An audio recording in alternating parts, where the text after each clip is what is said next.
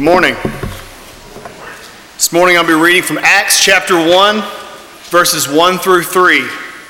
Be on page 965 in the Pew Bibles. The former account I made, O Theophilus, of all that Jesus began both to do and teach, until the day in which he was taken up, after through the Holy Spirit had given commandments to the apostles whom he had chosen to whom he also presented himself alive after his suffering by many infallible proofs, being seen by them during 40 days, and speaking of the things pertaining to the kingdom of God.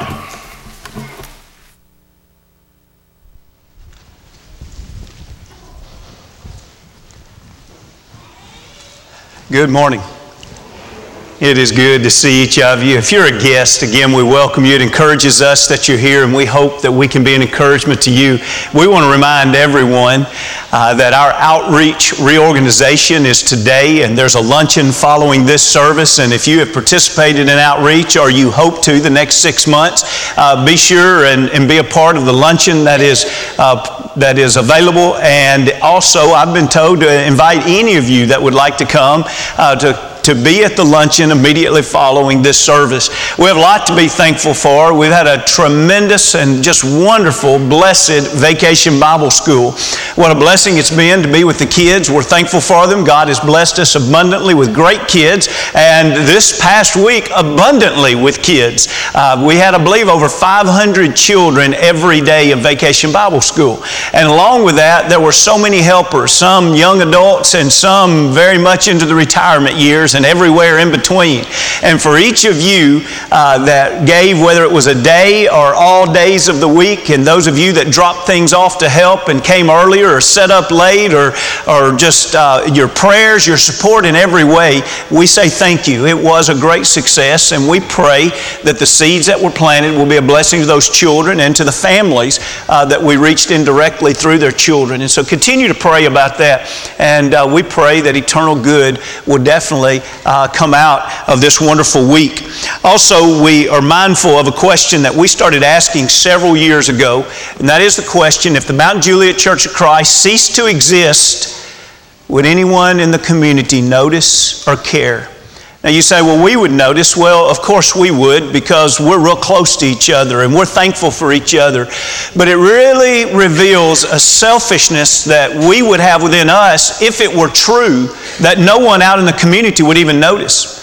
And when we think about the second greatest commandment, to love our neighbor as ourself, there ought to not be a better neighbor in this community than the congregation of Mount Juliet. The Lord's church ought to be the best neighbor in the neighborhood. And so we've tried really hard to reach out and to show God's love unconditionally. And surely we can continue individually and collectively to do greater things all the time at this. And so one of the things that we want to do this year that is a little bit different, and we're really looking forward to it, is we want to participate in what we call Supply in July. And uh, we're thankful for John Michael and the work that he has done in organizing this. He's gone to the the area elementary schools and he's talked with the guidance counselors about students in the school that could use help and support to be ready for school in August. Those guidance counselors have contacted families and received uh, their permission and they're very grateful that we're willing to help. And so next Sunday, we will uh, think about the second greatest commandment. Uh, we will think about uh, the love that God would have us to have for our neighbor. And also in that, John Michael introduced to us what will look very similar uh, to like a, an angel tree situation where we'll be able to take a child and whether individually or a few families together, however you want to do that, uh, we'll be able to help supply the needs that that child will have uh, for school to start in August. And we're grateful to be able to do that, and we want to give God all the glory to be able to do that. And uh, we also want to start a relationship with these families that will let them know who God is and what His love looks like, and uh, see where they and God go from there. And so we're thankful for that. We look forward to that. Uh, be here next Sunday and be ready to think about the love of God, but also the love that He'd have us to have for each other. And we look forward to just one way that we can do that in our very own community. Here we are thinking about souls. That's not new if you've been around here lately. As a matter of fact, at the beginning of this year, we said that we were going to be soul focused all year long. And I don't know if you've noticed on the calendar, but today is midway through. Today is the halfway mark of a Sunday throughout the year of this calendar year. And so for six months solid now, we've been so focused. And really, what today is, is just one of those sermons that kind of would be the same type of sermon if we were starting all over at the beginning again. This is just one of those to help us refocus, to help us remember what are we about if we are about the business that our Lord is about. You remember that Jesus taught us that if we gain the whole world and lost our own soul, that it would be no profit whatsoever. There is nothing that we could give in exchange for our soul. And so we want to value our soul, but we also want to value the souls of others. And we want to realize that a soul that is in right relationship with God is a tremendous blessing. And a soul that is not in a right relationship with God, it is, a, is at a horrific risk. And we want to do all we can do for people to have, as we have sung several songs back to back, about souls going home. That's what we all want to do. Is all of our souls, when we leave this physical body, to go home to be with our Lord.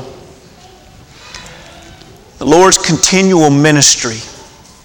What would that look like from us and with a soul focus? When St. Peter's Cathedral was being built in London, it is said that a London Times reporter went in to interview to get progress about how this great building was being constructed. And went to one of the particular workers who was working under the great architect Christian uh, Christopher Wren was his name, and went up to one of his workers and, and asked him the simple question what are you doing? And the man was putting one of the great stones into the proper slot. And he simply said, I'm putting this rock where it belongs. And then he walked up to another man who was doing the very same job. And he said, Sir, what are you doing? And the man paused and he looked around at the reporter and he said, I'm making a day's wage. And then he walked to a third man who was doing the very same thing. And he said, Sir, what are you doing? And with a smile, he said, I am helping Christopher Wren build St. Paul's Cathedral. Isn't that interesting how perspective could very well change the quality of our work, the duration of our work, definitely the attitude toward our work? This morning, if you are a member of the Lord's church, I want to ask you a simple question Why are you? Why are you a member of the Lord's church? We might go to one person that would answer, Well, I'm just buying time until this earth is over. We might go up and ask someone else the very same question, and they might say, Well, I'm just waiting for my heavenly paycheck. And we might go up to a third one that could honestly answer, I'm here to join Jesus in the work that He is doing to finish the Father's work. Why are you a part of the Lord's church? The Lord invites us to leave the world, and the idea sanctified is to leave the world and to be set apart, but it's set apart for a purpose. Why are you set apart from the world? Are you just buying time into the second coming? Are you only just waiting around thinking about, I can't wait for the paycheck that God owes me? Or do you really believe that you are a part of the Master's work? You know, if we were to look at some of the great artists, Rembrandt or Michelangelo, and, and we were to look at their work, none of us here could probably imagine them being partially done with a great masterpiece and then turning to one of us and saying, with the brush, would, would you like to finish his face? Would, would you like to finish this nighttime skyline? You know, most of us would say, I can't do that. I'm not an artist. I, I, would mess up what you have to do. Do you realize there's no greater masterpiece than God's kingdom work. Do you realize how God can take imperfect people and make wonderful works out of them? God can take those imperfect people working together and make a majestic kingdom work, a work that can transform the world, a work that can change people's eternity. And literally, Jesus Christ is handing off the brush and He's saying, I want you to be a part of it. I invite you into this. And we should feel like it's a heavy weight of responsibility. We ought to go in with a little bit of easiness, if you will, to be able to say, You want me to be a part of this work? And the Lord would say, Most assuredly. That's what the church is all about. The church is about people that want to be saved, that come to the Lord, that say, I want to also join in this work. And the work is seeking and saving those that are lost. Look, if you will, back again to that text that's already been capably read this morning. I'd like for you to notice just the first few phrases of Acts, the first chapter, verse 1 again. And let's define a few things here. The former account, that is talking about the Gospel of Luke, uh, that is talking about Luke, made, O Theophilus, that's who he was writing the Gospel of Luke, and now also this book of Acts, he's writing to Theophilus. And notice he says, of all that Jesus began both to do and to teach. Some scholars say that if it were not for the scrolls being so lengthy, because a scroll could be so long that it would become cumbersome to be able to read and to carry about, and they said if it were not for the length of them, then more than likely Luke and Acts might have been one volume. But yet we have them in two volumes. You see, the book of Acts itself, when it's written out in scroll form, is 35 feet long. That's from about the second and third bench right here to about the second or third bench right here. Now, you imagine the scroll being twice that length. It would just be considered too long. And so, what we have here is we have a volume one and a volume two. And so, it's very easy for individuals to say, well, volume one is about the history of Jesus Christ, and volume two is about the history of the church. But is that true? I mean, is that true in the sense that's all it is? Is that why it's given to us? Is it given to us just to be history of Jesus, history of the church? Or is there a powerful meaning that transforms our life and gives us purpose? A truth that is recorded in volume one and volume two that makes a significant difference in our eternity, but our very purpose while we're on this earth before eternity comes. You see, it's powerful when he uses the word began here in this phrase that we just read. Look again there at Acts 1 where he says that this is of all that Jesus began both to do and to teach. And what he's talking about there, if I read the full phrase there, he's talking about the former account.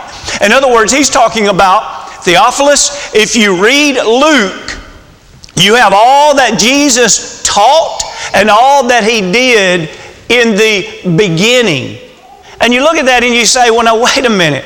That doesn't really make sense that that's, that's all he did in the beginning because Luke goes from literally the birth of Jesus to him being 12 years old to his baptism, the beginning of his public ministry, the temptation, the ministry of his teaching, his parables, his miracles, and then up to the point of his crucifixion, his burial, his resurrection, and Luke even includes his ascension. And then what does he say right here? He writes to Theophilus and he says, That's the beginning. And it leaves us scratching our head. Luke, what do you mean that's the beginning?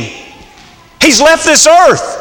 He's been born, he's done his ministry, he's died, he's resurrected, he's ascended. And that's the beginning, and that's right. That's exactly what he means. We'll come back to that in just a moment. But when we think about just a moment, for right now, when he was on this earth, what did he do? What was his purpose? What was he here to fulfill?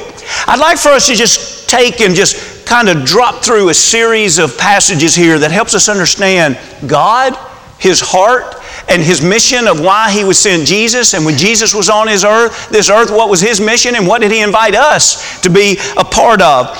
Several months ago, you and I studied in pretty good depth Ezekiel, the 18th chapter, I want to remind you of verse 23 as we see God's heart here. God said, Do I have any pleasure at all that the wicked should die? Listen, if my mindset is God loves condemning wicked people, I have misunderstood God's heart. He answers that question in verse 32. He says, For I have no pleasure in the death of one who dies, says the Lord God. Therefore, turn and live. To what degree does God want souls to be saved and to be spared of condemnation? Condemnation. John 3:16 gives us an idea of how important it was to God. For God so loved the world that he gave his only begotten son. But now with that sacrifice what was he accomplishing? Notice this, that whoever believes in him should not perish, not perish, but have everlasting life.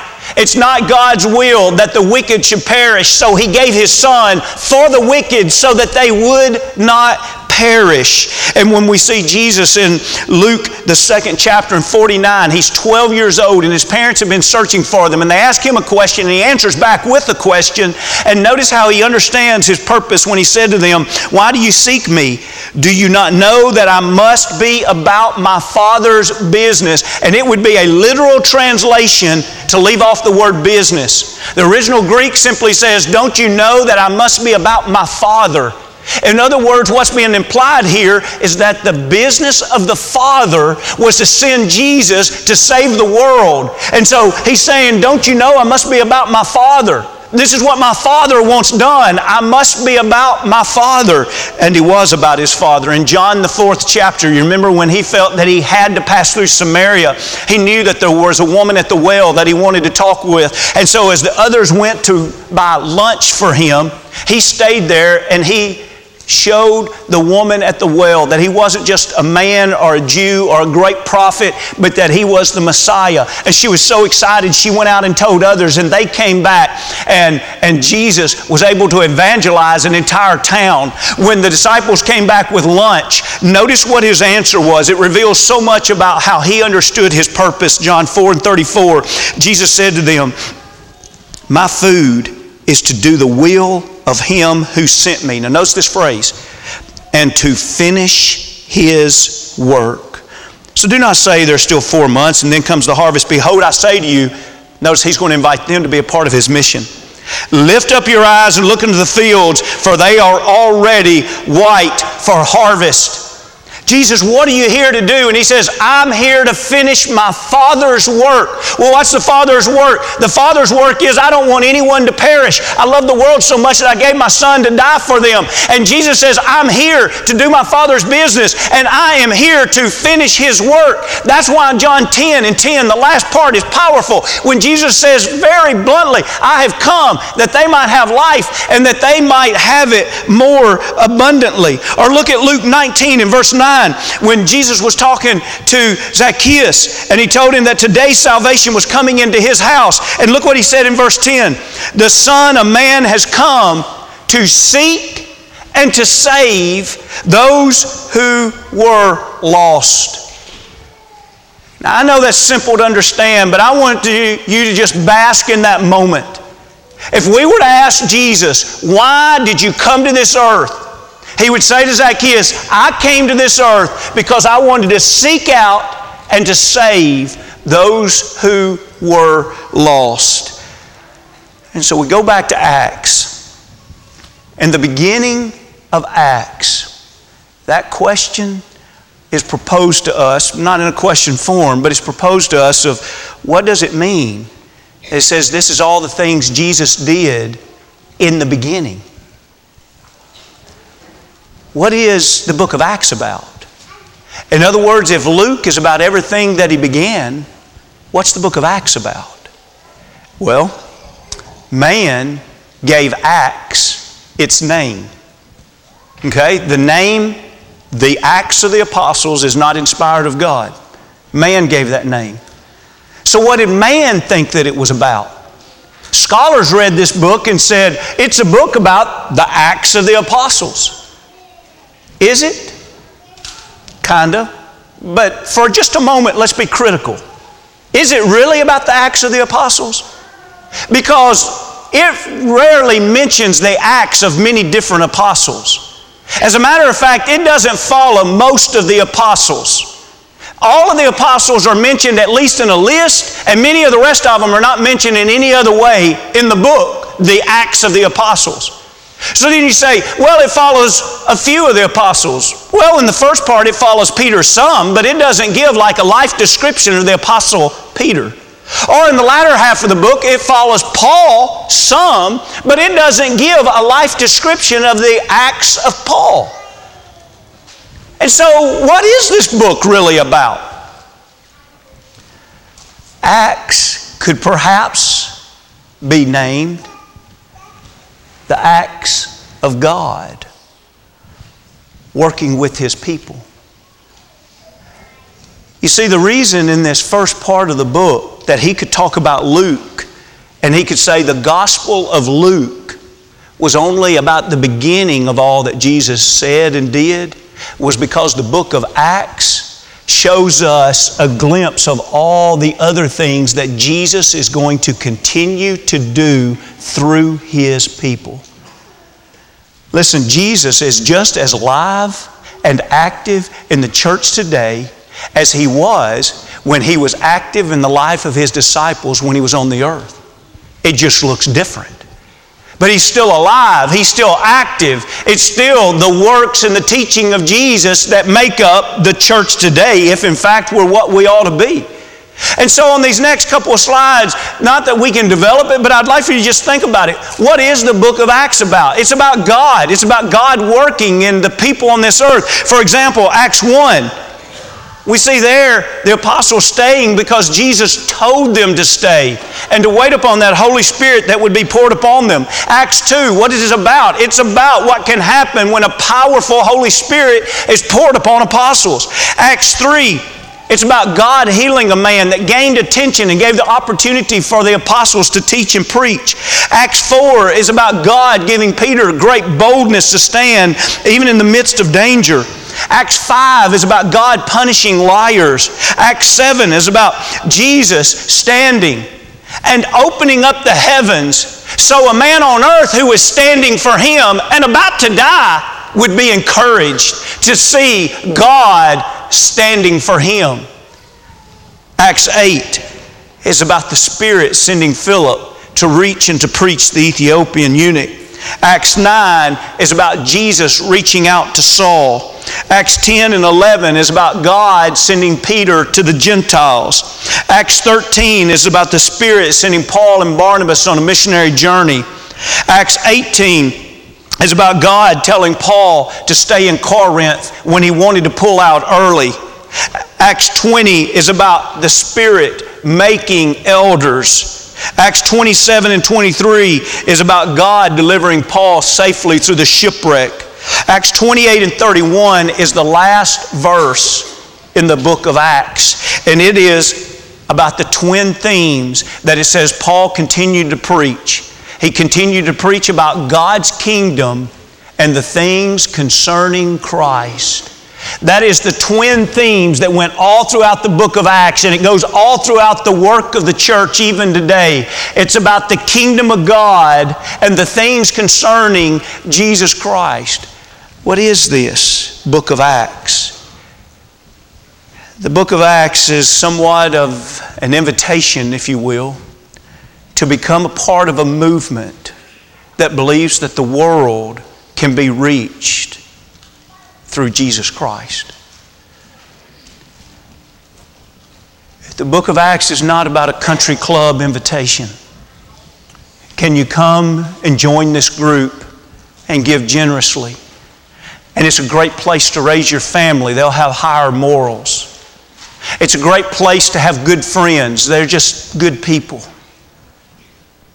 It's not a society, it's not a club what the book of Acts teaches us over and over and over again is that the church is for those who want to be saved, that want a relationship with God, and they're willing to join the mission to take that mission to the world, beginning in their world, beginning where we live.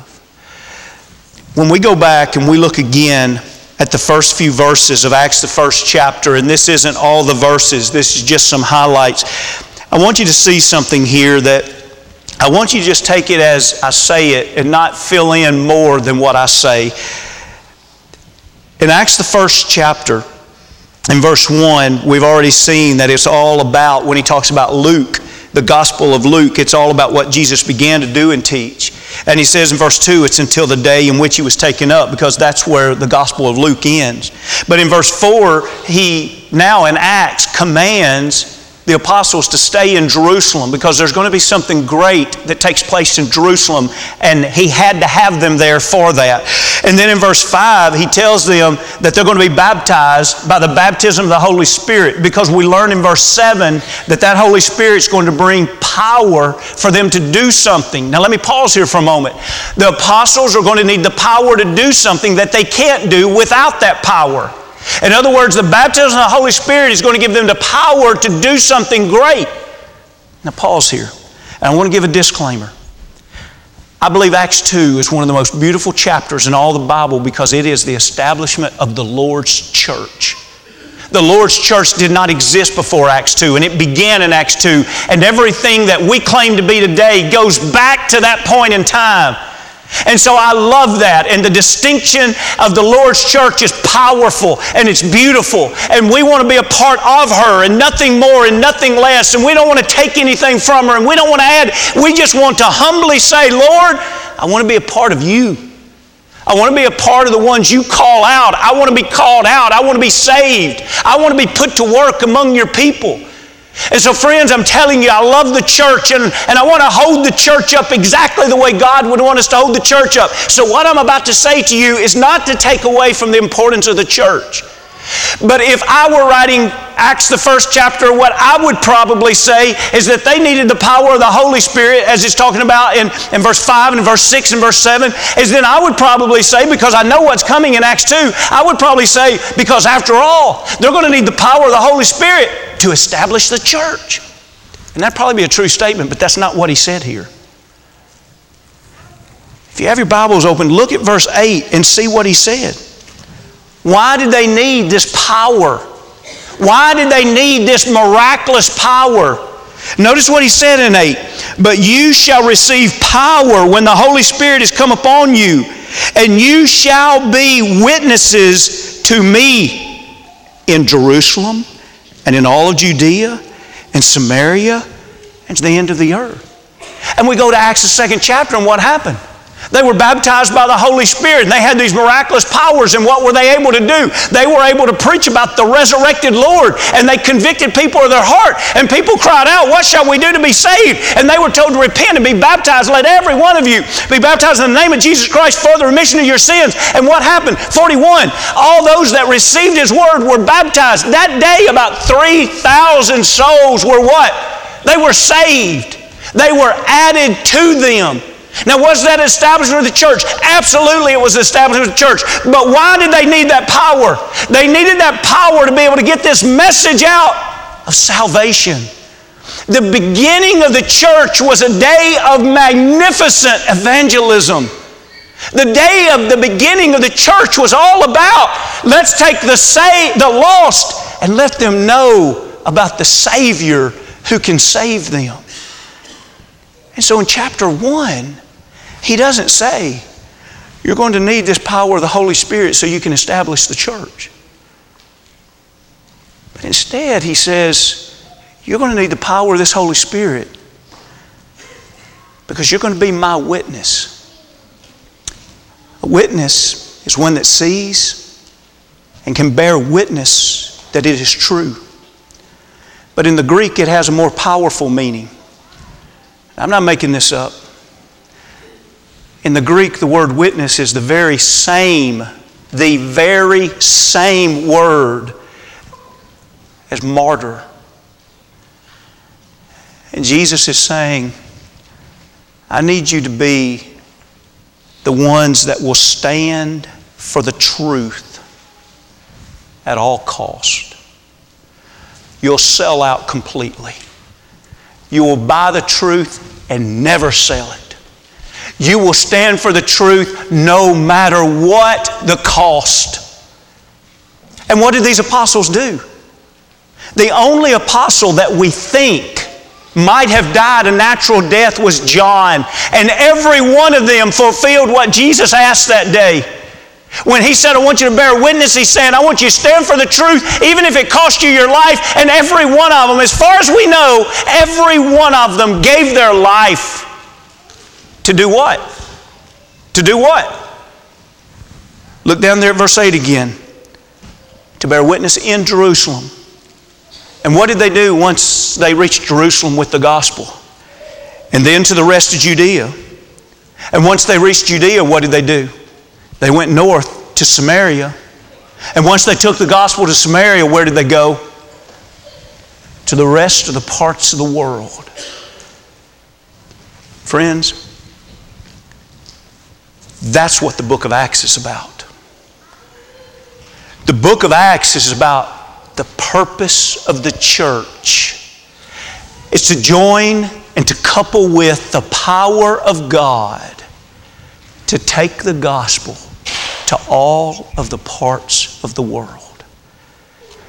The very idea that someone would say, you know, I'm, I'm just not big on, on trying to reach out and, and help other people learn about the Lord, but I tell you what, I really love being a part of the Lord's church. It's oil and water.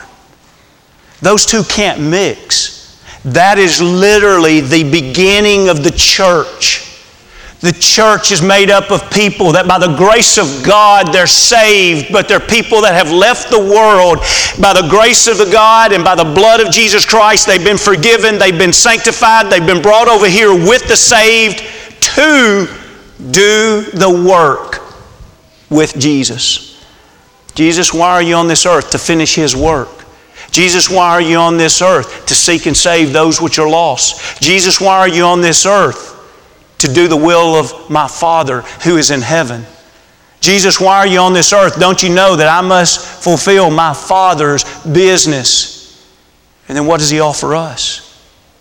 He offers to save us if we want to join Him in His cause. And so when we look at this next slide, I just show it to you just more as a visual image. But when you think about the Gospels, Matthew, Mark, Luke, and John, what's the book of Acts? You know, have you ever noticed that when you're driving across the country, that roads will all come into one point to cross a large river or a canyon or whatever it may be? And, and then once you cross that river, it opens back up. It's almost like in the gospel, the Acts is a bridge.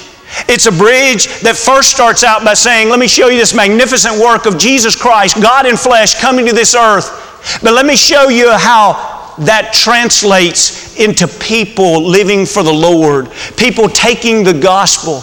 And once we recognize as a human race how to do that in the book of Acts, it spreads. It's like a shotgun effect. And we see very quickly as we go into the rest of the New Testament, as we see that the gospel is taken everywhere. Why? Why was it taken everywhere? It wasn't because a few men sat down and said, I've got an idea. This is such a good message. Let's take it, other people. No. It was taken everywhere because from the day the church was established, that was the premise of what the church would do. The church was made up of saved people that wanted other people to be saved. And they believed that's the very reason that Jesus came to this earth. And they believed that they were joining forces with the Master to finish the Master's work. And how arrogant we are to lay down the brush and say, I don't want a part of this. I want to be saved, but I don't want to be a part of your work. And it just won't work. And so today I ask you, what have we learned? Number one, we've learned that Christ's mission was to seek and to save the lost. Number two, we've learned he continues to accomplish this through the church. And number three, he's asking for help. Will you help him? He's not going to force anyone in the church to be what He asks you to be. But He is asking. He's asking you to come unto me, all you that labor and are heavy laden, and I'll give you rest.